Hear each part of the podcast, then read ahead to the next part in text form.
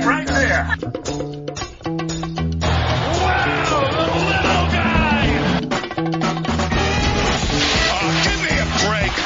Is he checking out at Quantico? This Kenny should go home to his wife. Because nobody him.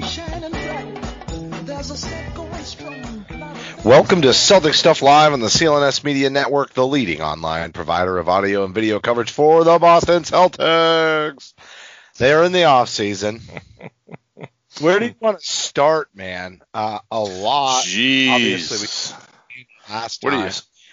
And I got a really cool uh, private message or DM on Twitter too, by the way, from a listener that's been with us from from the beginning. I'm I'm not going to identify them just because you know they may not want to be, but I'm just going to read this dude because um, I think it's cool. You know, I think it's really cool. So uh, this particular person joined Twitter in 2008 but was listening way back before then. Justin, just listen to the last pod post Danny retirement.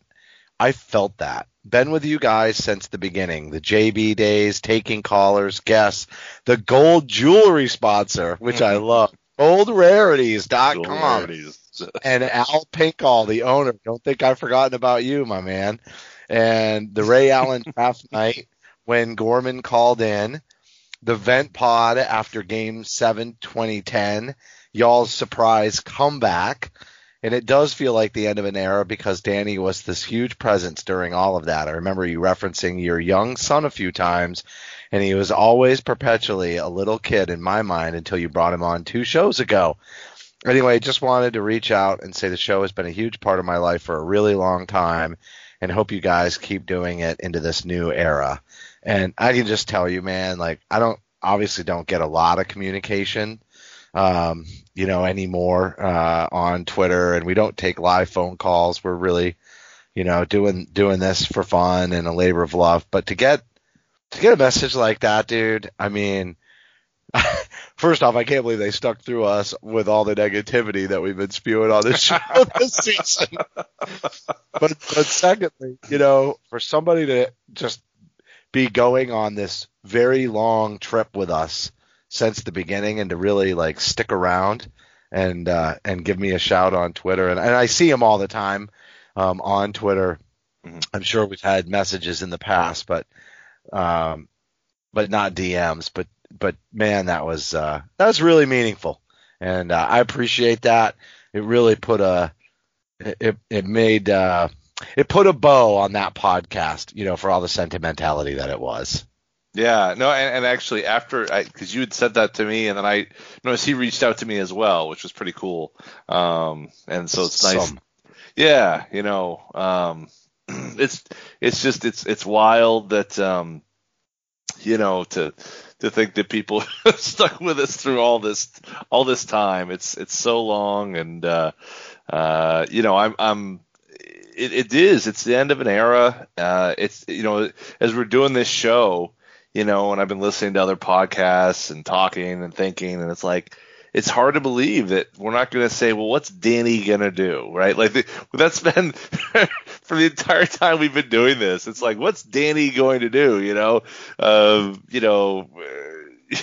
your kid was really small and my kids were non-existent when we started saying those phrases on a thing called a podcast that we didn't even know was a podcast and uh and you know so yeah it was an end of an era and uh you know it's it's strange days i think strange days indeed but um i, I i'm i'm excited to um, dude, let me let me just say something about what you just said about the boy, you know, being young.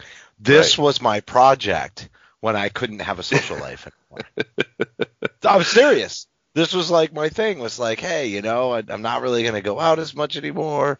You know, I'm starting a family, you know, and I I kind of needed something, you know, that you know I used to do like a dart league and I used to do some things in the evenings, and it's not like I just all of a sudden sheltered in, but just a lot of the the social stuff. You know, I used to go and watch bands all the time, like three nights a weekend and stuff like that. And then this was like kind of like, hey, this will be something I could do for me. You know, that'll be fun and it's like a passion, you know, and whatever. And so um that really put it into perspective too, you know, especially the show having Riley on it was like, wow, Like I started this, uh, you know, probably when he was one or two. Mm-hmm. Mm-hmm. And now cap and And gown. headed And, to college. Yeah. yeah. we just went to Maine this past weekend too for his graduation, so that was really, really fun. It was uh, it was really good. Wow. Well, that's uh, you know that's uh you know that's a, that's a it's a wild milestone for him and for you as as a dad, but uh, you know it, it is you know, having him on the show was was funny and, and cool at the same time, and um you know like I said, full circle, just the whole full circle experience here the last few weeks um, for all of us, you know, but. um we soldier on and we and we we move ahead and and uh we figure out what the hell's going to happen next for this team and and there's still no coach there's a, there's a draft the whole NBA landscape is just you know tossed in the air it seems like over over a you know a, a 24 48 I don't know week long um What do you think about period. Carlisle? Well, yeah. So I mean, he's clearly the best coach that's available. You know, I think Uh-huh. that's I think so. Um, but here's what I'm kind of thinking, and and I have nothing to back this up. There's no metrics or whatever. But okay, Carlisle is a hard ass. You know, he's he's rigid. Uh huh. Rondo did not work. He did not work there. Uh, Luka, apparently, if if latest reports were to be believed, did not like uh, what was going on and, and really tried to get Carlisle to loosen up. Um, and he wouldn't. He just wasn't wasn't there. Um, and he did a little bit, but you know, obviously it didn't work for for Dallas. Now, is that a you know is that a an issue with trying to acquire the wrong players? I don't know. My my point is he's a free agent. He's out there, but I'm not sure with where the players are of today that he's the guy that this team is calling for. I get the feeling you feel. You think he's a- feel differently? Uh no, I just to your point, I think he's you know established coach, and I do kind of hear what you're saying, but then isn't what we heard all season that we needed a hard ass? Yeah, Right? but it not that's that not. I'm not saying hard ass in a way of like. I don't know. I, I I just I don't think. I don't know that that's. I don't know that. Accountable is one thing, I, and and it could be just his voice. He'd been there too long too, and that and that just he had kind of timed out of his of of being there. But I think the pressure on hiring a, a, a coach of color is is important, and the fact that Jaylen posted, you know, that four of the seven co- of the teams still available have uh, you know African American head coaches. I don't think that's a mistake. I think he's very clearly saying to Brad, "Look, this is this is what we need to do," um, and you know, that's a very tough situation because I think clearly Carlisle is the most qualified out of anybody out there, but I'm not sure Well, that Chauncey's my second Where choice. we are. Chauncey's my second choice, Uh, or first choice. I'm not really sure. who's your you first. uh, Well, who's your other choice? Your other top choice, I guess. Well, Carlisle, I, I mean, I just, I, I, I think the pedigree, the experience, right? yeah, But if it's not going to be a cultural match, that's not my decision. I just think he's the Yeah. most proven coach out there, and um, and I think probably some discipline would work. But if it means we can't re-sign these guys uh, when their Right. contracts come up, like that's not worth it, unfortunately. Um, you'd have to trade if that was really an issue. That means that you have to start trading people, and uh, and maybe you never find the fit. So I don't know how real that is or not. Um, you know, I think you make a good point. You know, there's there's been lots of you know media pressure too, not just Yeah. Jaylen kind of like subtly putting that pressure. Like the media is putting that pressure on all teams with coaching vacancies in general. Um, and so, hey, whatever, you know, um, I think you hire the right candidate for the job. That's what I think. However, if the players want something, and you know, this is the world we're in now, as far as you know, the employees run the roost, right? And I don't just mean the NBA, I mean everywhere. And uh, you know, with that being the way with that shift being the way that it is, you know, it changes who is really quote unquote truly the most qualified, right? Because you have to be able to motivate the team and you have to get them behind you. And so, um, it's not worth having a disgruntled locker room again ish. You know, I don't mean again like right now. I mean, Right. it's happened, it's happened in the past many times throughout our, you know, tenure doing this show.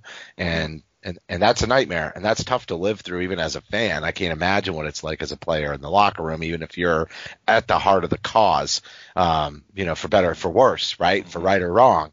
And so, um, I think, uh, you know, Chauncey, I like the re- one of the reasons I like Chauncey is I kind of like the coaches that have come from the broadcast booth and done some analytics, you know, on the current teams because I feel like they're up to speed a little bit on what all the teams do and the players in the league. And I'm not saying that other potential candidates aren't, but I do mean to say that ex players who haven't been coaching and haven't had that. Because here's the thing, right? Like once I'm sure Chauncey's done a lot of scouting for other teams, but I love the broadcast booth experience for a little bit because I feel like it allows you to just kind of step back, right? And it's not the grind of coaching. And I feel like it does give you a good perspective. I think it benefited Doc greatly, to be honest with you. And then um, we can get to that in a little bit. But then, um, but I also think that um, now, but then Chauncey's kind of doing that. And if you've if you've ever kind of just watched Chauncey in interviews, I think he's super level headed. You know, I do think disposition matters a lot um, uh, for this team especially.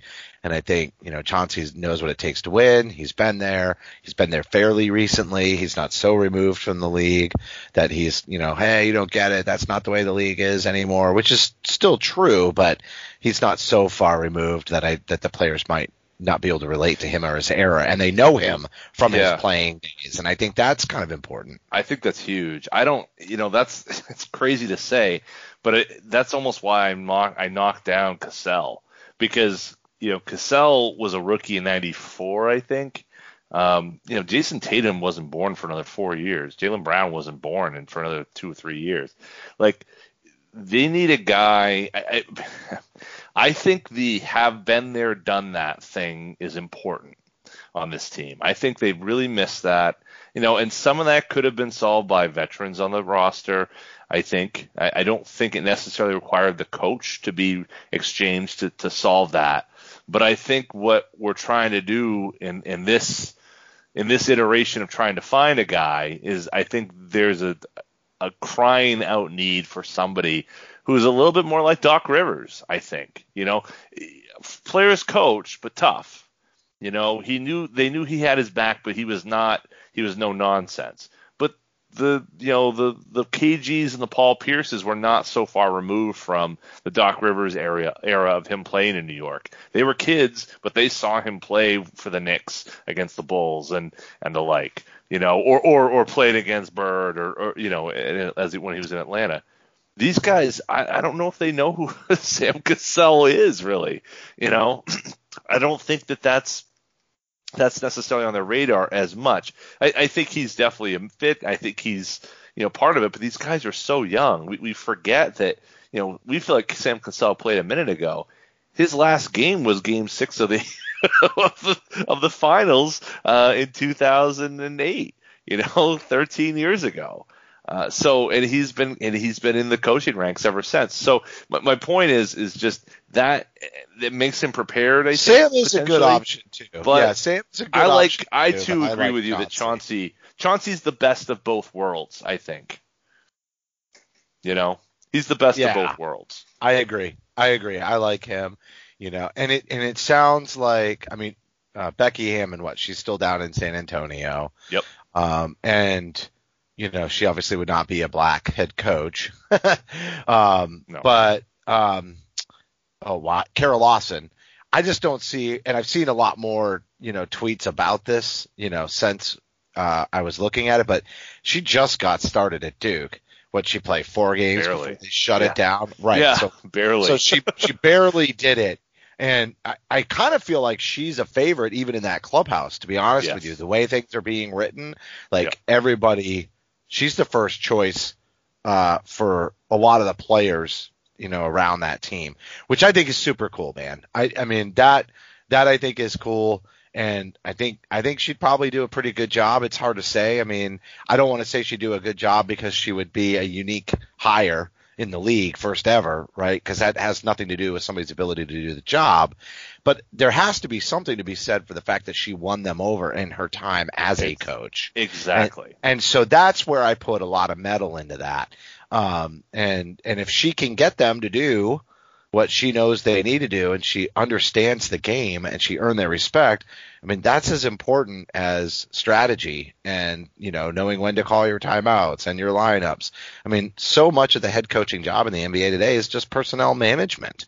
It's not just film study That's anymore. Right. That's right. It's it's not even as much X's and O's necessarily. I mean it is, but it isn't. It's I think it's it's it's personnel management, it's personality management. You know, more you know, probably more so now than it's ever been. And, you know, massaging these egos um, you know, let's let's be let's call it for what it is, right? We we the last two days we've had coaches fired um, by in you know in teams that are have superstar uh, young players that are still on their rookie contracts. They had su- great coaches, accomplished coaches fired, canned, right? And and immediately all of the comments are about, well, you better look out because you know I don't know what's going to happen about Zion. I don't know what's going to happen about Luka. Like, what are we doing? you know, what are we talking about here? Luka's, I mean, surely Luka's going to sign the $200 million deal. Surely Zion's going to take his max deal when he's offered it. But, like, what are we what are we really doing at this point? Like what is basketball if, you know, two, three, four, five years, which is what we're talking about for Luka five years away from when he has free agency. He can he can be unhappy and wants to go somewhere else or what have you. You know, and, and yeah, I mean, just judging by the Anthony Davis situation, it's two years before that. So basically, it's three more years and Luka can ask out. But it's like, what are we doing? Like, I I understand when somebody has leverage and can push their way out, but are, are we so far in the plow, player empowerment era? And I think the probably the answer is yes to my question, and I don't know why I'm asking it, but are we so far into that that it nothing matters? Contracts don't matter, you know, agreements don't matter. Even you know, in some cases, winning situations, moderately winning situations. Um, you know, the Mavericks made the playoffs. Uh, the Celtics made the playoffs. Um, you know, what what are we asking? Let me say this. Let me. It's yeah, crazy. It, it is crazy, and what's going to end up happening is, you know, you're just gonna, it's almost like going to be like the Globetrotters, right? They're just they're going to put a new ju- jersey on, and they're going to do their tour, and they're going to, you know, they're just going to get together with their friends, right? And the NBA is going to have to flatten that revenue out, or they're not going to have a product. Mm-hmm. You, you can't stack teams with the players and then they just go to a team and the whole thing becomes about I mean it really does start to approach WWE kind of drama that, that the way that they would have to manufacture it because it would be less about the product on the floor and more about the soap opera happening away from the game. I I think that really will ultimately lead to a failing product. Uh, or at least a product that begins to take a major downturn over time. And that would be unfortunate because this is a great sport. And there are some issues I have with the way that the NBA runs it today um, that I think need to be fixed, you know, and we've talked about that ad nauseum throughout the years, uh, what those things might be. But, but at the same time, I think this is a really bad move. And, uh, to, to allow for it. The problem is, is the players or the draw and that's where the money is. And I don't know how the teams reclaim, you know, any kind of control over that, right? Because it's just a respect thing. I mean, if you're going to enable players to not play or they're going to mail it in on the floor anyway, you might as well trade them. But if you have to trade them, it's like over and over and over. Um, it's a work, it's a work ethic thing, dude. It's about, it's about being a professional. And so, you know, that's a major, I, I'm concerned about it. I, I mean, I, I, I want to give the NBA credit uh, for announcing that the competition committee is going to look at some of the you know stranger um, abilities to for players to draw fouls around the three point arc. I, am I'm, I'm happy to see that. That's a step in the right direction. Uh, I'm I'm truly hopeful that they can actually get some of that done. Um, but you know, but there are but there's other aspects to this, and this. You know, I'm all for player empowerment. I'm all for free agency. I'm all for that. But when it becomes that you no longer have the ability to um, to enforce contracts, then what do you have? you know, it's it becomes a, a sport that, that kind of loses its ability to to maintain its own balance. Um, and and I'm not and players can do that, coaches can do. I mean, there's there are methods, but they need to take a, a, a renewed approach that you know engages the players perhaps and try to make this more reasonable because while it's great to have Harden, KD, you know KD and Kyrie in, in Brooklyn for the three of them and for the the 15 guys on that roster for the other 29 teams it's pretty it's a pretty rough situation you know and admittedly you know it, injuries and whatnot work against it but still the fact that you have to deal with that and you're planning to play against that and and deal with all those things it's it's it just it, it harms it harms the the image of the competitiveness of the product. Even if teams end up being more competitive than you might think, um, it, it harms the the desire for even casual fans to want to tune in because oh the Celtics are going to get crushed by by Brooklyn. We watched those games, we you know, and and and they were more competitive probably than they should have been, but what is the product that they're selling to, you know, not just us diehard fans, but to the casual uh, observers? That's where it's going to hurt the NBA, I think, moving forward. Yeah. Yep. I agree. I, I don't know really where to go with that. Let's let's do this. Let's transition. Oh, no, we'll go here. Bet online, the fastest and easiest way to bet on all your sports action. Baseball season, yep, it's in full swing, and you can track all the action at Bet Online. Get all the latest news, odds, and info for all your sporting needs, including MLB, NBA, NHL, and all your UFC, MMA action. Real time updated odds and props on almost anything that you can imagine. Bet Online has got you covered for all the news, scores, and odds. It's the best way to place your bets, and it's free to sign up. Before the next pitch, head over to Bet Online on your laptop laptop or your mobile device and take advantage of the 50% welcome bonus on your first deposit. Bet online, your online sportsbook experts. Don't sit on the sidelines anymore, folks. Get in on the action. Don't forget, use that promo code CLNS50, that's CLNS50, to receive a 50% welcome bonus with your first deposit. Bet online, your online sportsbook experts. There we go. So, bam. How about bam? Jayson Tatum losing out on thirty what two almost thirty three million. What? Yeah. Well, and that and that kind of ties into our to, to, to transition, right? I mean, I think it it kind of ties into the next piece of this, right? Because that's a that's a tough loss, right? So he has more points than Kyrie, who was the last guard, but because of the way that the points are calculated, um, he misses out on 33 million. So does Donovan Mitchell, who wasn't as close, but uh, and you know, was he worthy? Yeah, I think so. I mean, was it overwhelmingly so? No. Uh, but no, he wasn't totally separated from the pack. Right. Uh, but but he was with the pack, and there's definitely an argument he was better than Butler. I think so. I think you're absolutely right about that. And you know, so it's it's a shame that that and it's really too bad that, that votes like this can impact a guy's money to such a great degree. I mean, thirty million dollars is a lot of money.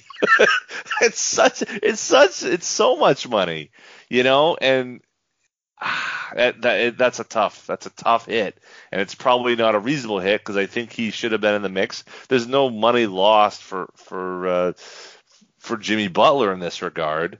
Um, but there's some money saved by uh, by Wyc Grousbeck and Steve Pagliuca, Pagliuca, though. I mean, that's a that's a big. The 33 million is it helps us with the pay, cap, right? To, right. Well, that's it. it. You pay out 30 million less to, to Tatum, but your tax, you know, the, the potential impact of the tax um, John Karalis went through this pretty good uh, in a pretty good way on his on his show yesterday or uh, whatever. But basically, where he says like, yeah, it's five million, but really in terms of tax, you're talking about twelve million dollars.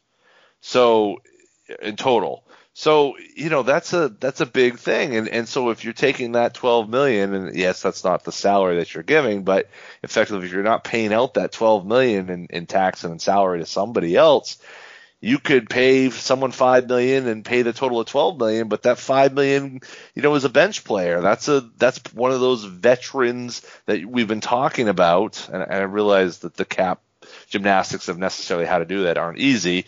Um, Although I suppose you could use the the traded player exception for Enes Kanter. Regardless, the larger point remains, you know, that money that that Tatum won't get is going to help. You would hope, as long as they're tax-paying team, it should help this team to build a team around him. Um, and I also think it puts a chip on his shoulder, right? I mean, that doesn't that seem to make sense? Don't you think he's Well, the great news is it? it, it, the great news is is that the team didn't prevent him from getting the money. Exactly. He had every opportunity to get all NBA, right? And for all intents and purposes, he probably did earn the money. Mhm. But but the team didn't say you can't have it. The team didn't keep it from him. And it's not like this clause is an uncommon contractual clause. It's a very common one, right? So they also didn't like wheel and deal and shyster him out of the money in the way that they designed the contract. So I would, I, you know, unless his agent is a complete ass, there's no way that Jayson looks at this like the team somehow is at fault for him not getting the full money out of the contract, you know, and, and so that's good. And then secondly, it actually is going to help them be able to put better a better product around him, which should help retain him next time when he's going to get all of his money. He's going to get every last dollar that the Celtics have to offer him, and barring some wildly ridiculous injury, which for this team just isn't out of the question. But uh, bar- barring that, uh, on his current growth curve, he's going to get every possible dollar unconditionally um, on his next contract. And and frankly, I love the way that the Celtics design these contracts on that first renewal. Right, is you got to do these things to get the most money, but everybody knows they're getting max unconditional dollars on their next contract. And I think that's a fair way to approach it um, because you do when you fir- when they first sign their extension, there's still work to be done. There just mm-hmm. is. And so having some incentive built into it is good. So number one, to your point, there's no way he can look at it like somebody took money from him that he deserved in a way, right? Mm-hmm. Not on the team. And then secondly, it, that also benefits their ability to give him a better product and give him wins and make him happy and help lock him up long term on the re- the next time it comes around.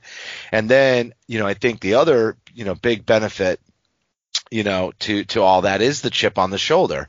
It's just going to make him work that much harder to get it and to prove everybody wrong. And so, you know, all of those all of those things keeps, you know, that motivation that he already has internally, you know, right in alignment with, you know, coming out on what everybody's terming the revenge tour next year and really proving himself. And so go for it, man. You know, Mm. that's what everybody wants. That's what you want. It's what the NBA needs. It's what the Celtics need. You know, and and so I, there's no hard feelings, but man, that's a lot of money. Mm. It is. It's a lot of money, and and I wonder if it. I, I don't think it did, but I wonder if it had any sort of uh, impact on his desire to play in the in the Olympics, um, because that's that's obviously you know you need to recapture some of that glory in some other way, and you know I wonder did he did he think well you know maybe I should maybe I should you know uh, this is my way to kind of get back up on the mountaintop. Uh, I don't think so. I don't think that's the way Jayson Tatum looks at it. I frankly tie into our previous conversation about player empowerment. I'm rather hoping this is his opportunity to to get some time with Bradley Beal, maybe some time with Damian Lillard, maybe some time with some of these other stars, and say, hey, look, come to Boston. We got an opportunity here. We got Jaylen.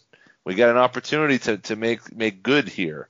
Um, and I don't know who's going to join him. I don't know, but How but does this I'm not- real quick? How does this Yeah. work with the money, right? Because we look at their cap situation. did that 32 million create a cap hold and we've all been assessing their cap positioning around that money potentially hitting the books and now there's relief as we've been talking about the cap or not? Well, no, I mean there's they were still they're still going to be over into the tax next year regardless. The question was how far in, right? So now it's just five million. It's five. It, it, it it's not as deep into the tax by five million. You know what I mean? That Right. and that I don't think that included any sort of repeater tax or, or, or banding to the tax. So you know if you Was there the- a the- potential limitation to using the remaining 11 million of the traded player exception because of salaries? Yes. Um, okay, so this allow this potentially positions them to be able to use that full 11 more million. likely, Yeah. right? Or- because or, because there's the whole Fournier, you know, Right. re-signing potential and everything else, so they might not use it at all because it might still get whittled away with the tax. But it does help them potentially re-sign Fournier, right? Is their I- they well, because they, yeah. they have a right to go over. I mean, it's five million, right? So how many? You know, you can only spend it once. You know what I mean? So it's like, well, it doesn't help them do all of those things, but in some way, it's five million closer towards doing any number of them, right? So How far are having, they from the hard cap? Like how much money can they offer Fournier? Do you know? Uh, the top of well, they have his bird rights, so they could max him out if they wanted to, but obviously they're not going to do but that. only to the hard cap, right? They can't. They still can't go over the hard cap if they You- max him, yeah, right? you can. Yes, you can. You can pay it. You can pay your your your guys as much as you want. The hard cap doesn't limit your ability to pay your own free agents. Um, it, it it impacts your ability to attract players via trade. Maybe that's an oversimplification, but generally I that's get what you're saying. Not attract. It's your ability to actually get them. You can't Yeah. trade if you right. Period. You can't. Right. You can't. sending the same amount of salary out. Screw it. Or right. Uh, Are they going to get anybody with 11 million worth more than Fournier is to them? I mean, don't- At least because they could Yeah. trade, right? Like as an asset, is there somebody for 11 million dollars that's going to do better than paying Fournier whatever he can, you know, matching or doing better than what anybody else can offer him on the market, at least for the ability to continue to trade that level of salary if they want to? I don't think so. I think they got to re-sign him. They can juggle with trades whenever they need to. Right, right, absolutely. I mean, I think I don't think there's anything they can do that would be better than that. The question is, can you spend the same amount of money and, and, and reconfigure it, right? So if you're if Fournier, let's say he becomes an 18 million dollar a year player, is it better to let that go, go out, get the 11 million dollar guy, you know, with the remainder of the TPE, and then and then also use the other TPE, let's say the the Enes Kanter TPE. So a total of 16 million you're kind of taking back, and are you further ahead? Right. So uh, Brian Robb wrote a um, a good good piece on Mass Live where you know he basically said you know these are all the kind of that guys that fit in that TPE, that's eleven million dollar one. And you got guys like Larry Nance and you got Kyle Andersons and you know guys like that that are not great players but clearly rotation players. Um, you know, so if if you could get you know sixty a five million dollar guy here, an eleven million dollar guy here, are you further ahead than having one Evan Fournier? That's really, I guess, where you're at. You know, and a team that needs depth, that might be worthwhile. But the question is, what's it gonna, What are you gonna have to give up on top of the TPE in both cases? Is a second rounder enough to get Kyle Anderson, who's on a one-year deal, or are you gonna have to throw, you know, number ones at the Cavs to get somebody like, um, you know, like Larry Nance? Those, that's the problem. And you know, after we see Desmond Bane, who uh, the Celtics had to use a number one to, uh, to attach with that 30th pick um, who Memphis took, Desmond Bane, to get off the uh, the Kanter money, um, and and coincidentally get the TPE for that um, that we're that I'm talking about. It's like, are you now? Is it worth it? you know, um, you know, maybe it makes more sense to, to see where you are. I, I don't know what I don't know what his. The other question is, what's Fournier's market going to be? I mean, there's a couple places that will have money, but are they going to want to spend the money on a type of guy like Evan Fournier? Um, it seems to me they're going to have to make some decisions early on. And the other thing I'd say is that we've noticed in the last three, four years, right? Celtics always have been have been undervaluing what free agents are getting on the market. So my guess is that you know we're hopeful that it's more than what we expect, and it's you know I expect it's going to be more than what you know we are uh, expecting he's going to get on the market, just because that seems to be the way it goes with the Celtics lately. Look Yeah, at Hayward. I- I- look at look at Horford. Look at you know. Sad to say, but that seems to be the way it's gone. Yeah, I I'd like to see them bring him in no matter what. I mean, they should spend the money. Yeah, yeah, because they can. I again, my whole approach to that is they can still trade to do the things that you're talking about. Hmm. You know, with players, they can still trade players to break it up into some veterans and whatnot. I mean, I think you go with talent and salary, and to your point, why give up more draft picks? right? Why overspend in some of those trades, you know, to bring in those players when you could sign a guy like Fournier? And I realize we can't immediately spin him off, and I'm not even saying he's the guy we'd want to spin off, right? But I feel like you could still make some moves to bring in, you know, other players. And he is a veteran. And I think mm-hmm. honestly, I think he would have had a much bigger impact on the club as a scorer even. I think he fits perfect off the bench to be honest with you. I think mm-hmm. he's he's just he flows very much like you said in that Hayward model without paying him 30 million a year and he's not quite as good as Hayward, but he comes off the bench and he's young enough that we can get value out of this contract and he can do a little bit of ball handling. You know, he's in that small forward, you know, wing player role. Um, I I think he I think he fits really well. I'm not saying that the rest of the roster fits him really well, but I think that those kinds of things, you know, can shake themselves out as you figure out, okay, who's really here forever and who's not. Yeah. No, I think that's a really good point that you're making. I, you know, that's the one thing I would say, you know, going into this is you. I think the Celtics, as they look at these, as they were entering these these contract situations with Hayward and with Horford, uh, and and I think now here with Fournier, you know, there was a fear of trying to worry about the tax and looming issues and looming concerns. And I think as long as you were able to sign a contract that wasn't immediately so far underwater that there's no way you could get out of it, I think perhaps the the smarter approach might have been to sign the guy, and if you had to move him, you move him later on, as opposed to preemptively letting guys who have value go, and then now in a situation where you're you're using lesser pieces to stay under a tax or something, but you have to attach picks to do so. You know, I mean, I just look at that Horford deal, and it was too much. It was a lot of money. It was it was everyone was saying it's crazy money, whatever, blah blah blah.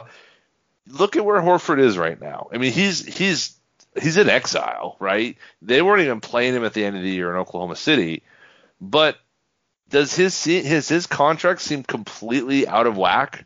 You know, he's got one more year, and then he's got a, a, a guarantee for basically half or a little less than half of the money. Like, I think probably that was a bad call on the Celtics' part, and I think it was a bad call on all of our parts. Who said, "Well, it's too much money," and look what Philly's doing. I think Philly made the right decision, and I think the Celtics made the wrong decision in not trying to match that. Now that might have meant they wouldn't have had a you know Kemba Walker, and it might have been that well Horford may have broken down sooner, or who knows. But what does this team look like with Al Horford playing with it the last two years, as opposed to what does it look like with Kemba Walker on it the last two years? Is there a, is there a decided difference? Are they decidedly better or worse? It's just the expiring contract. It's the expiring contract year. To your point, if you can't spin them off and you've already got the salary committed, then you just ride it out. You know you can move them in that final year if you've got picks to trade with it. exactly. The problem with moving all the picks So right. and not having the salary of a player you want to move is that you're you're not able to move anything. And Right. that's why we made those four first round draft picks that year and never got nothing for them. Is because we didn't want to give up anybody with a significant salary in an expiring contract year that would actually do anything. Mm-hmm. We didn't have it. We didn't have all the pieces of the puzzle, and you have to have all the pieces of the puzzle. And so, Well, yeah, go ahead. Go ahead. no, Finish. just gonna say, I was gonna say, thank you so much for backing me up because you're right. You Well- added more flavor to my point. point, and Well, and and just to jump on top of what you're saying too, so so now looking at where we are with Kemba, right? There's been a lot of talk in the last few days about well, we got to trade him. He's got, you know, I mean, ever since the start of the, the end of the season, it's been all over the Kemba thing. What is the view of Kemba Walker going to be a year from now? Like, let, gonna I mean, be the Al Horford scenario. Well, is He, it? he right. could play up. I get what you're saying. He could play up and be more valuable heading into his expiring contract year right. if if this is the year where he sort of puts it all together because it's a full off season. He's legit, legit Right. healthy. He's said, or the team has said, he's going to play every game and not continue to rest the second night of back to backs, right? Yeah. And they'll Yeah. give him a game off here and there. Don't don't get me wrong. There's no way he's playing 82. He's Right. going to 68 to 70. Uh, but you know, there, but the stretch of back-to-back games isn't going to be as nearly as grueling either. The season's going to be a little more back to normal as well. Uh, and they and they right before the pandemic, that was the whole point. They shortened preseason so they could stretch out the games, so that didn't happen. And then we're like, well, then why does Boston have so many back-to-backs? And yeah, why does it not look the way you mm-hmm. say it's supposed to for them? So who knows what the schedule will actually come out like? But at the end, you know, what I'm really getting at is if we if we start the season at a normal time next year or close to, it should help him manage injuries. And you're right, trading him this offseason could be selling low. The problem is is it now appears that he's not happy with Boston. Here's the one thing with that. I don't think Kemba's like the rest of the players in the NBA where we said that they had control over the league as we were talking about in the first half of the show. Mhm. Kemba's not one of those guys. He's just not. And he'll come out and he'll he'll keep the right attitude and he'll toe the line and he is not going to be I don't think he's got it in him to be that disgruntled superstar. He may force them to then trade him next year or continue mm-hmm. to apply pressure, but I don't think that it's going to play out on the court. I mean, you want to talk about a pro in this league? You know, if there's any reason to keep him, it's that you know, he's Yeah. barring his injury totally taking over, there's only upward mobility from where he's at today in trade value. It's and value to That- the team. that's that's I guess that's my larger point is like this is the the bottom of, of his value, right? It's it's not going to go lower than it is right now, you know. And the idea of having to attach picks or you know any sort of negative connotation to what you're going to get back is not a deal I'm interested in with Kemba Walker at all. Because I and I'm not saying that, that a year from now he's going to be a max contract player that you trade a max contract for. I'm not even suggesting that. All I'm really trying to get at is the idea of trying to trade him at his lowest value just seems to me like a like a really bad decision. Um, now they are at a situation. There's no where point they- in paying. There's no if- point. Just to emphasize that, Yeah. there's no point in paying somebody to take him. There's no Right. point. So if you if you if you take him and you and you keep him or you you take him and you you know you turn him you know for a year and then you look next summer then okay I'm I'm interested I'm listening. But but if you re-sign Evan the problem is you sign re-sign Evan Fournier and let's say six million dollars a modest decrease from what he's making now because of the market. Let's just argue that it's the same or similar.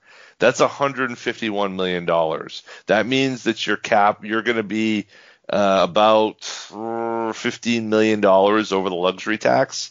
That's a problem. so, what do you do in that case? And and my guess is, if you re-sign Fournier, you're saying goodbye to Marcus. If you don't re-sign Fournier, you're probably keeping Marcus. I think it's a one or the other. I don't think Why? Staying Can you? because you're fifteen million dollars over the tax. And I just don't know if they're going to pay into the tax for a team that struggled so much last year and needs to have They have veterans to. added to it. No, this is my point. They have to. They have to pay that, and then they can work the roster out later. Um, they have to. They don't have a choice. Why would they diminish the product after a struggling year? I don't understand that. I don't understand why you would find a way to. I get what you're saying as far as like the budget. Like, why would they go into the tax so much, not believing that they can get a championship? Well, I don't. I don't know why they've ever gone into the tax if that's not the end game. And they're going to be hogtied for many years in the cap anyway. Uh, th- there's no way around it. There's a re-signing of Marcus, like you said, everything else. Like they're always going to be cap strapped, anyhow. So why why wouldn't they spend the money and to to the whole point of how we got here with this conversation? Why wouldn't they spend the money so that they can figure it out later? They're just going to lose the money. They're just going to lose the ability to use it. And they've got enough young talent and they have enough picks that if they don't trade away the picks again to move a, a Walker that they don't need to move necessarily, I mean, if if there's value for Walker and you can bring in some of the vets and you're not paying out, but you are sort of turning the team over to Jayson and Jaylen and you're balancing it out better, and, and then yes, absolutely, uh, I'd be for a trade this summer for that, even if it is on lower value. It's just, but not if it's going to cost you something, because I feel like those first round picks help you continue to make little moves with the roster. Just think about all the things that they did once they traded for Ray Allen and Kevin Garnett and Paul Pierce. If you look, that team was cash strapped for the same and, and for that entire duration for all the same reasons. It was all tied up in three contracts. And so they used some good picks and they got some players who were younger who could contribute, you know, in, in a role. And they wound up using the veteran minimum and um, and they would spend their first round picks to try to, you know, make some moves. Were all of those moves good moves? No. But did those moves necessary like did the team live or die with that? No, the team lived or died with the health status of one uh, Rondo because he was a good hit later in the draft and they kept him out of the trades, uh, which I we've all recall that he was he was wanted in that Kevin Garnett one and they protected him. Um, so they they kept one good player who was drafted in the 20s who panned out and then and then they you know some of the other moves were whatever but it all rested on the big 3. And it and it, and this Yes. will too. But but they were never as far into the tax as we're talking about for a team that's I think clearly a step below you know what Brooklyn um you know Brooklyn Philly Milwaukee could they be in that class I think I think they I know that sounds crazy and no one wants to believe that I think they can be in that class actually but but I I don't think right now I do going too. into But it they have to be a- healthy. They have to sort out the the coaching Right. dilemmas in the locker room, and they do have to get some veterans on the squad. yes. Um, and it, but but can they be? Yeah, and I and I and I realize, yeah, not in in the cap space, but that's what it's going to take, dude. You It are is. not going I to agree. beat.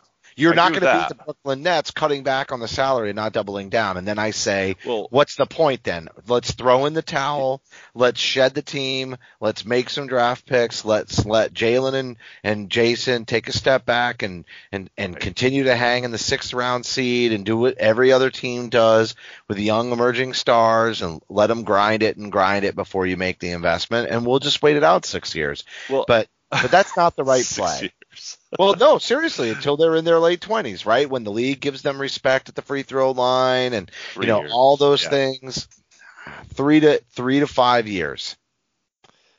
They're yeah, because they're what, I- what all I'm saying is they're 23, 24, so they're you know they're in that they're in that range now. But so you have to clear the books in the next three to five years. yeah, Have them suffer through it after they've been used to winning, right. and and then invest in the team right as you're tr- in the midst of trying to re-sign them, and they're saying, "Are you really committed to this?" No, dude.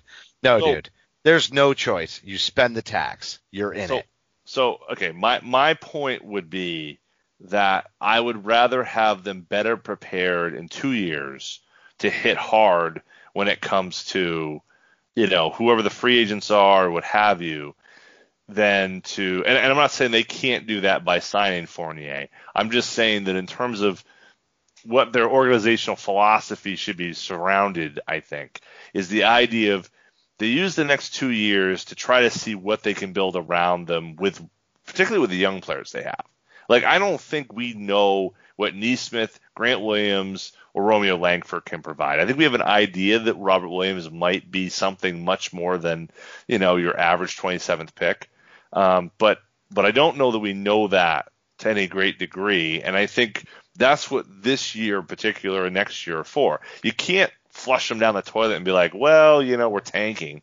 I'm not saying that, but I guess my point is don't I want to see I don't want to put them in a I want to see them put themselves in a position so that in 2 years they're in the repeater tax and they're and they're strapped because they try to go too far to try to go all out to win. I want to see them win, but I want to see them I think they're only going to get there if they have multiple pieces on this roster that they can then consolidate in two years for uh, that star player. I don't see any. I don't think they have the pieces right now that you know. For example, Washington really would think be like, I want to, I want, I don't think you know, Romeo. Langford and Kemba, and that'll give you Bradley Beal. Like that's not going to be enough. You know, they need there needs to be something else, and and right now it's it's still wait and see mode. So I don't want to see them, I guess, lose that opportunity and to go too far in into something that I think isn't isn't ever going to bear itself out as as you know the the success we need it to be. Um, it, you know, it's like it's like those years of of LeBron when they would just give up first round picks and first round picks, and then by the end they had nothing around because they tried to. It was always try to win now, win now, win now, and never looking ahead of themselves. And I just think two years from now is where they're. I don't. Uh, I don't know that that's a, a a good example of where the Celtics might go. Right? You had a franchise That's that had that's- one player. Yeah, well, it's not just an exaggeration. You had one player who was fully in control of that entire franchise's, True. you know, future, and then Yep. that when that single player makes a decision, that's the end of it. I and that player would have made that decision, uh, not sooner because a contract's a contract, but you would have had a mutually assured destruction that he was going to leave if you didn't spend those first round picks to get there. And let's look at how they rebuilt, right? In three years time, they drafted Kyrie and then brought the man back and won a championship. So that's a double whammy as a poor example of the point you're trying to make. Mm-hmm. But, Yeah, but, fair. but the point's well taken. I just don't see the point. I just I don't think that shedding all that salary and trying to bring in that third star, you know, through free agency is the way to go. I think you're better Well, I'm not saying that. I'm just I'm saying, saying I'm- as an alternative. I'm saying spend the money and then make the play on that trade. And you're right. If you want to throw a bunch of assets in, gravy. I What do you mean make play on that trade? What do, what do you mean by that? make what? Say that again. You said make play on that trade. What does it make what do you mean hay. Oh, make hay. Okay. make hay on that trade. So take Fournier because he's not signing for two years. You know, even if he oh, gets you're saying crazy use that salary as part Yeah. Okay. Okay. Okay. and then take the picks. Right? Don't spend the picks to get rid of Walker. Keep the picks. You Right. know, and Right. the problem with with what the, the one the one reason to move in the direction that you're saying, don't say don't keep Fournier, potent, you know, let Marcus's contract ride out, keep your first round picks, potentially try to move Walker to a team with cap room and get more picks if he sort of, you know, increases in value. You know, the reason to do that isn't to make a big trade. It's to have those picks to round out the roster because now you have cap room by not re-signing Fournier and getting rid of Marcus Smart, you know, because you're not going to re-sign him because you're going to go super big. And I think you're better off collecting the picks and the salaries to make the move than you are trying to make the big splash in free agency. And you're hoping that said coach, maybe it's Chauncey and Jaylen and Jayson are out there lobbying that player. I don't, we've, we've missed on that deal with several players in free agency, probably most notably Kevin Durant. I don't like that play. I, I it, not that I love the trade play, you know, for somebody like Kyrie, but let's let's really think about that trade. That cost the Celtics nothing to take that gamble. Do I hate Kyrie? And yeah, absolutely. but th- but that trade really didn't cost the Celtics much. But And you it- also had the the trick to that. Just just real quick, the the trick to that was you had to have a place that he wanted to play. So you have to be you have to be attractive in some way that there's a a, a, a a but you're northward- limiting the players' options based on what the team can and is willing to do.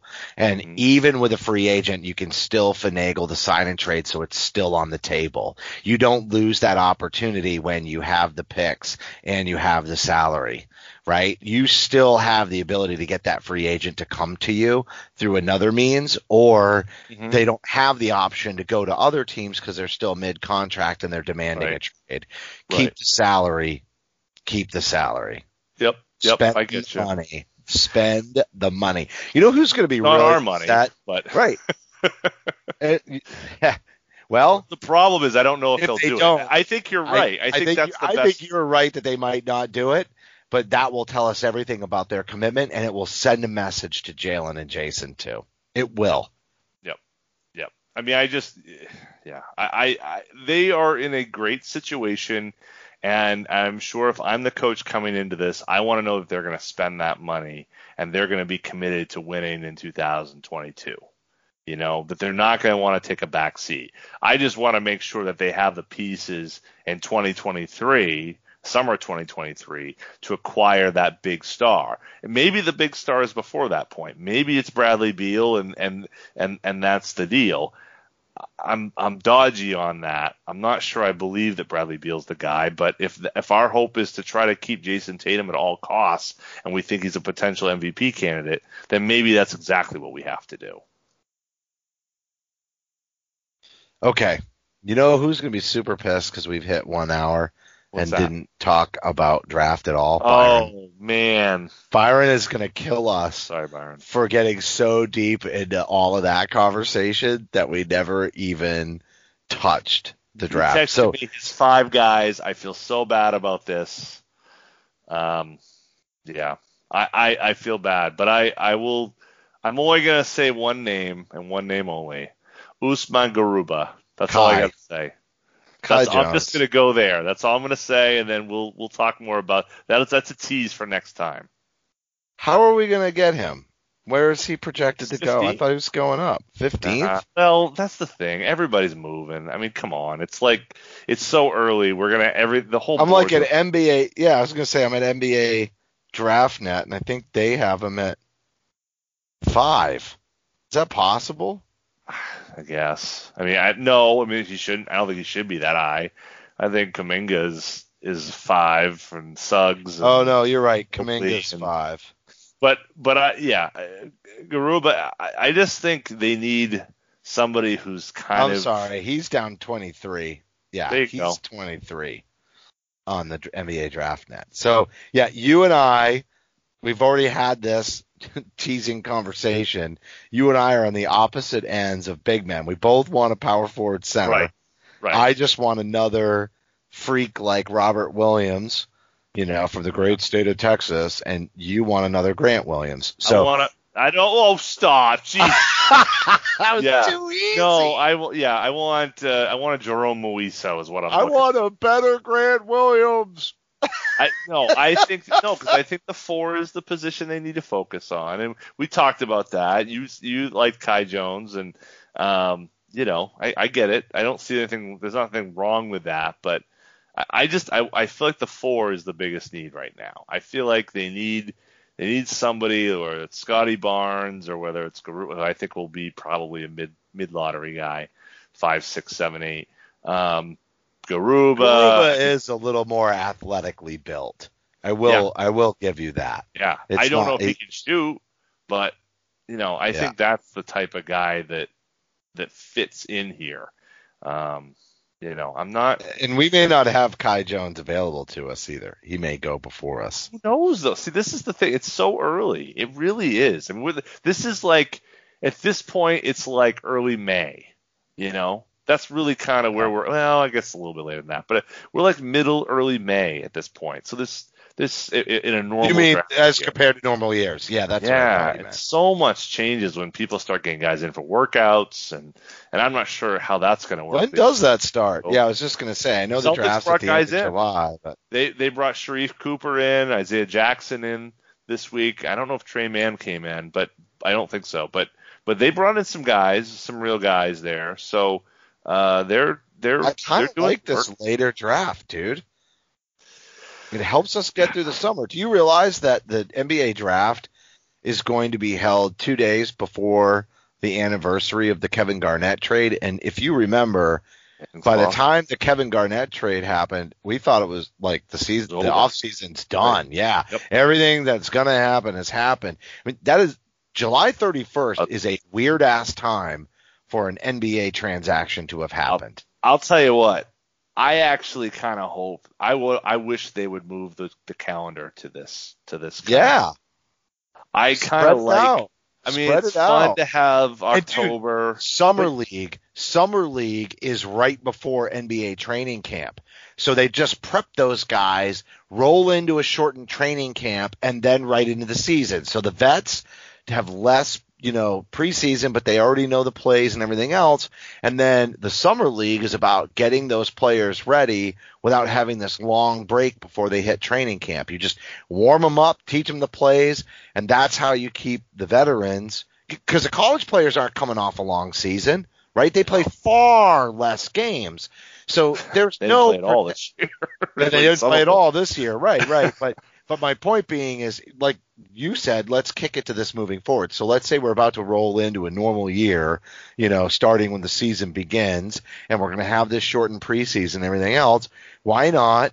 Do the draft in July, give everybody more time, let them shuffle the freaking deck before they make picks. You know, that's that's one of the things is the team's got to prepare for a draft night when they may want to flip those picks later. I love I want to have the the the the free agency and the trades before the draft. Let them sort their Yes. rosters out a little bit. I agree. Then let's let's fill the holes a little bit with that draft. I think it'll help Totally. a lot of players too because Totally agree. second round picks and everything else get made with a much better understanding of the construction of the roster and that's what those picks are for anyway. So let's let the teams figure out what they got. Do that, then we take August off and they go do summer league in the beginning of September. That way it's only 4 weeks off and you and I have something to talk about all year round. They start the training camp, then they go into training camp, then they do the shortened preseason and and and the season starts at the end of October. That's the way to do it. See, no, I'm I'm I'm actually saying I would bump everything up and I would start in November, and Oh, the games? I'd have the game. Well, I, I'd have camp. I'd have camp start in October. I'd have games start in November. I'd I'd push everything a month ahead, and and try to keep as much of this out of the football season as I can, and then and then really have the NBA season ah! end before football starts. You know what's funny about that? What's what a statement against baseball you just made. Oh well, you know, yeah. No, I'm with you. Baseball's um, lost its luster, dude. It's not a the dying same sport. It was. It's yeah. a dying sport. Wh- What you just said is basically the NBA and the NFL reign supreme. Yeah, they do. and we want to we want to stagger it so that there's something that we can enjoy and I want my football Sundays uninterrupted with a Celtics 3:30 loss because they can't play on Sunday afternoons for some reason. I get it. Yeah, yeah, that's that's exactly what I'm saying. And if you have can't, you know, you could have summer league in August, and the the problem with that would of course be the front offices like to take their vacations in the summer, but you know, tough noogies. If that's when the cash the checks are getting cashed, then that's when you got to work, you know. So uh, I I'd, I'd love that. I'd love to have a later start to the season, kind of like what this season started. Um, you know, December, you know, November, December, right around, you know, maybe right after Thanksgiving. I don't know, something like that. And then, and then really go into a situation where you're kind of owning the summer. Because what's going on this summer? There's not much going on, and I think I think with a normal year, like they didn't have great ratings last year, there was so much going on in everyone's lives a year ago. I don't think that's an accurate representation of of of the uh, and and they're actually getting great ratings this year, and everything's pushed ahead. So you know, I've got I've got great hope for that. I've got great hope for that. Um, before we oh go, my god! Oh my god! what? How what? did I not remember this? What? I, I just saw the Celtics blog tweet 13 years ago today. I was very happy. Holy crap! 13 years ago. It's it's freaking June 17th as we record this. How did I Sure miss is. that? Sure How did is. I miss that? It's Doc Rivers' birthday too, right? That's right. Anything's possible. Anything is possible. 13 years ago, we were we were recording Man, a little bit later in the night. The bookends coming show after show right now. Seriously, seriously, yeah. We recorded a little bit later than this. We're recording. It's a, it's it's about 10 o'clock right now. So we're you know the games the the the Nets uh, Bucks games going on right now. Uh, we were recording a little bit later in the night. Uh, yeah, on on that evening of the 17th.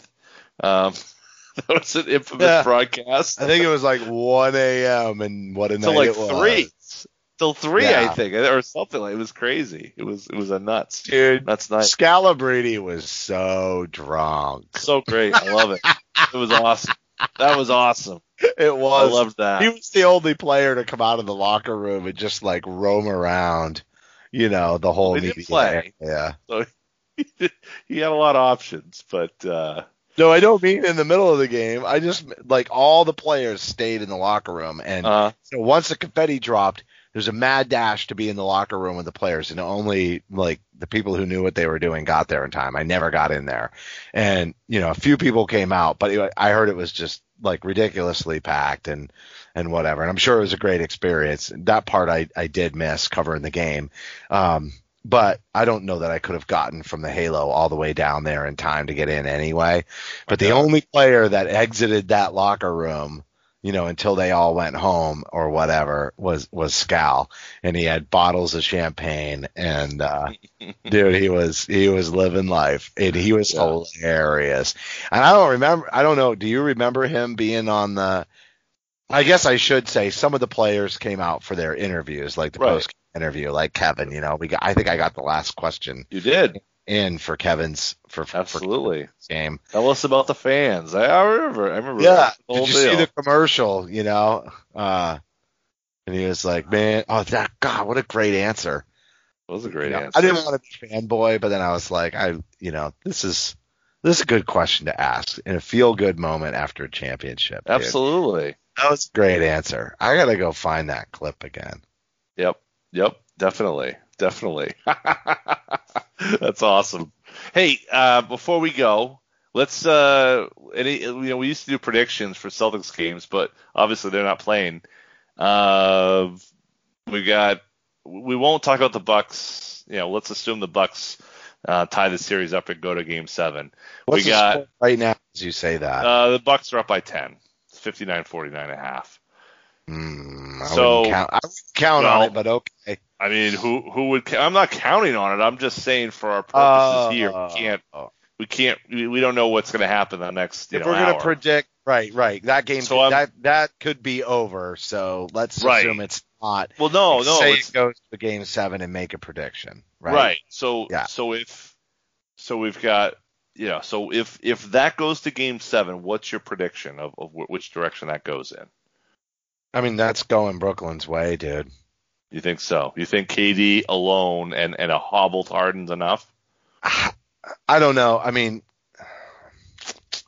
I mean, KD was the wow. problem he was wow but milwaukee's got to win two in a row and they're only up 10 at the half and what you just described is the current situation and KD did it the other day i guess i guess a lot of me thinks that KD finishes this thing off tonight because he knows he has to Yeah. Yeah.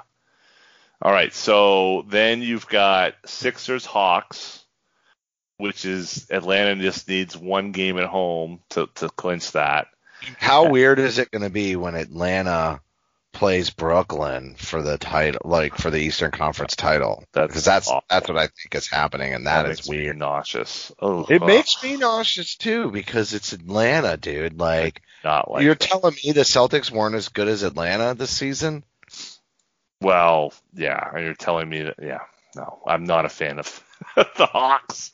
So, and I really don't want to see the the Nets win. So, you know, it's hard to believe I'm rooting for the Sixers and the Bucks, but here we are.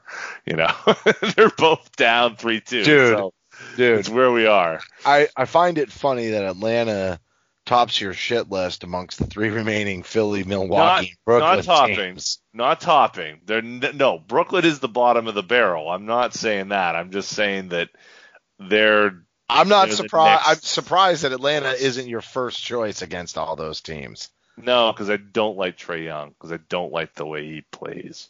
Yeah, I don't. I'm not a fan. But Are you with me now on they should have traded for John Collins?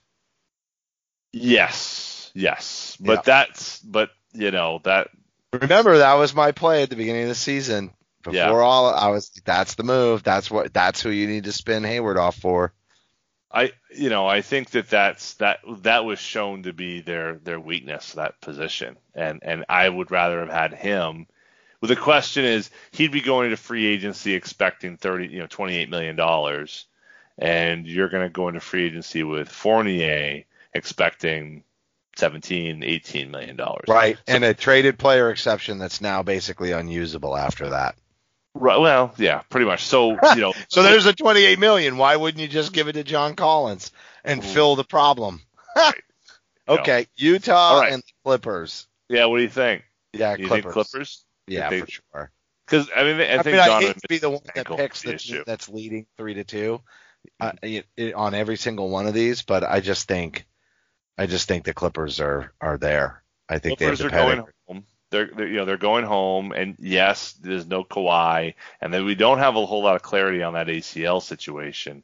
But um, you know, if you consider Kawhi and Don and, and Don Mitchell kind of canceling each other out, am I relying on playoff P to be the guy who carries over the Clippers over the edge? I think I am. But I, I I'm really kind of rooting for the Jazz because the sooner the Clippers are out, that that helps to You realize the Phoenix is going to the finals, right? I, I'm rooting for Phoenix. I want Phoenix to Dude, win the I love Phoenix, but this is a shocker. And I remember at the beginning of the season, somebody said, "Who's who's your surprise?" Or we did surprise picks for this season, Yeah. and Phe- and Phoenix was mine. No kidding. Wow. Yeah, Okay. Yep. I did not realize that. yep, yep, Huh. yep. But they I- did so because they did so well in the bubble, right? Like as did. far as making some noise. and I was they like, did. they're just riding some momentum here. Like I'm a believer, a young team finally getting respect. They got Chris Paul, so they got a veteran. Like they're on the right. I don't know that I thought they would go to the finals, but uh, yeah, right. you know this, but they, but they're headed to the finals. I, I just don't see any other way around it, and I just think I'm I'm kind of excited for them. So that's you know the only thing let's stopping back them this is up COVID. and say, yeah, right. That's the only thing that's I think that really prevents them from getting there. They're playing so well together, defending well. I mean, it's just it's all kind of clicking for them right now. Um, and you know, Clippers with Kawhi hobbled, the Jazz with Donovan Mitchell hobbled. You know, I just either one of those teams is coming in and and, and they'll be tired and the Suns will be rested. So And if Yeah. Brooklyn goes and they're vulnerable against the Hawks, if the Hawks go anyway, just because their defense sucks so bad. I know they locked it down a little bit, but when you have, you know, the injuries that they have that might, you know, go into that Eastern Conference series and continue to be a problem for them if they did, you know, get by Milwaukee, which I think, you know, like I or yeah, that's what I'm predicting. So, um, if Brooklyn, you know, it's it's possible Brooklyn still makes it to the finals, but you know, two things here. One is if Brooklyn makes it, I think Phoenix can carve them the hell up. I really do. And, I hope and so. They've, and they've got some shot blocking ability inside. So it's going to take KD's length on his matchup to carry that again. And he's already going to have had to carry them through so many series. Um, you know, so I think there's a major question mark. Just, I'm not saying he can't do it. I'm just saying I think it's a question mark. There's a decent likelihood that the finals is Atlanta and Phoenix. And the one thing, if it's Atlanta and Phoenix, the one thing about that is that will make for a super fun, interesting, and surprising finals. And so I'm rooting for it. I know you're down on Atlanta and whatever, but but but a Phoenix Atlanta series, you know, it would be super up tempo. I mean, Atlanta's almost West Coast basketball on the East Coast as it is. And and and you know, the matchups with, you know, the youth and the length and um and, and that tempo and everything. I just I think it would be a super fun finals. I might actually watch it. well, that'd be great. It'd be good for the NBA to hear that. I don't think there'll be many that will, but I, I, No, I, I think I'm they will, dude. I, I think you're wrong about I don't that. think so. I, I think you're wrong about that. No. I, I know where you're going with it because everybody Yeah. loves the, their KD and they love their It's- Kawhi and the yeah. established players. Yeah. But I'm telling you, I think you're wrong. I think Diehards is- maybe, but I think the fan base is starving for a story, and they'll be able to they'll be able to cobble together so many cool and interesting and new stories that nobody's heard before. Well, as long as it's not, yeah, I, Phoenix against anybody's good with me. Um, and and you know, I want the Clippers out because that makes them more likely to trade for Kemba and allows us to interview Billups. But uh, Milwaukee staying in as long as possible is good for Boston too, because that means it's less likely that Coach Bud is fired, and also means that it's they they they have, may have more opportunity to get a decision and hire their coach before Milwaukee fires Bud, and then that becomes you know potentially the best uh, you know coaching situation available. So that's that's the other all kind of ulterior Celtics motive in this is there's teams I don't like like like uh, Atlanta, but truthfully and, and certainly Brooklyn, but there's there's kind of the coaching and, and potential homes for for Kemba's side of this that I'm kind of like, well, you know, if this happens, so yeah, I want you know Clippers to go out soon, uh, and then and then you know obviously Brooklyn go away as quickly as possible, please. Um, that's what you know. That, and actually, the Sixers going out does help because then they can interview Cassell, which would be a good thing. So, or no, he was on the bench with. Yeah, right. He's in, he's in Philly, right? Yeah, he's in Philly with Doc. So that that would if that if that gets wrapped up tomorrow, that would obviously move things ahead for uh, for Brad Stevens as he tries to pick a coach, which is still a weird thing to think about. Brad Stevens is such a coach, but he's the one picking the coach. What the hell's that about? So I- Dude, I love that you're working through this. I'm working through it. I gotta Oh, have you a can't no matter what. Hold on, hold on, hold on. I'm gonna do this. I gotta do this for us. Okay. No, that's not it. All right. Here we go. Can you hear this? No. Okay, hold on.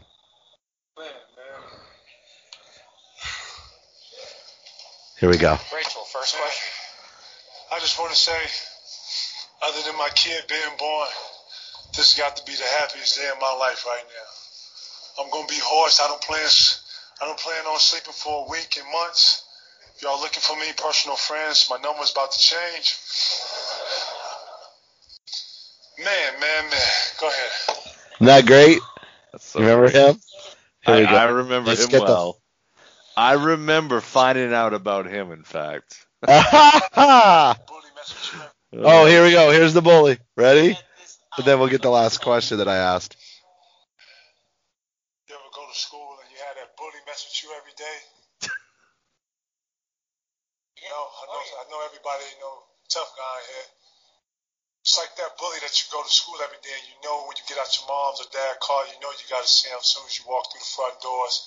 You know, he's sitting there with his feet up waiting on you to pat your pockets, mess with you. And then it's like one day you say to yourself, you know what, this is going to stop today. And you walk through and as soon as he pats your pocket, you lay his ass out. Oh man, that's the best part, and they clipped it off. I gotta find the full interview. Oh, what a letdown that was. That's the best part. Not the part where you ask your question about the No. fans. No, that's the punch the bully out, and then I ask it. I gotta see if I can find the full one. Well, we can. We'll we'll have to Ah. leave that for the next one, I guess. What right? a bummer! That's What something to look forward to. A tease or something for the next one. No, no, I That's blew it. That's all. I blew it. Well, It's on Yeah, me. did. Kevin Kevin Garnett would be so disappointed in me He right would. now. he would. You got to be a closer. We were gotta be closer. So we're we were supposed to do this in 45 minutes. You said you had to go, but it's now almost an hour and 15, hour and 20 minutes. But Yeah, well, what happened that's was all right. My daughter got out of her play practice an hour early, and I had to send my wife about the time I did the ad read an hour ago. Oh, okay, okay. See, all right, all right. I was just making sure. I'm afraid out. you were get you'd forgotten and you were going to get in trouble here at the end. But that's good. I'm glad to hear that uh, everyone's safe and and uh, no, it all got handled. good, It all, good. it all got handled. But we're going to wrap it. That's going to do it for this week's show. As a reminder, you can follow Celtics Stuff Live on Twitter at CSL underscore tweet live. You can follow Jon at CSL underscore Duke. You can follow me at CSL underscore Justin. We'd appreciate a rating and a review because your feedback is important to the show. And on behalf of the CLNS Media man, Nick Gelso, my co-host, Jon Duke, I'm Justin Poulin. Thanks for listening to this to this week's episode of Celtics Stuff Live.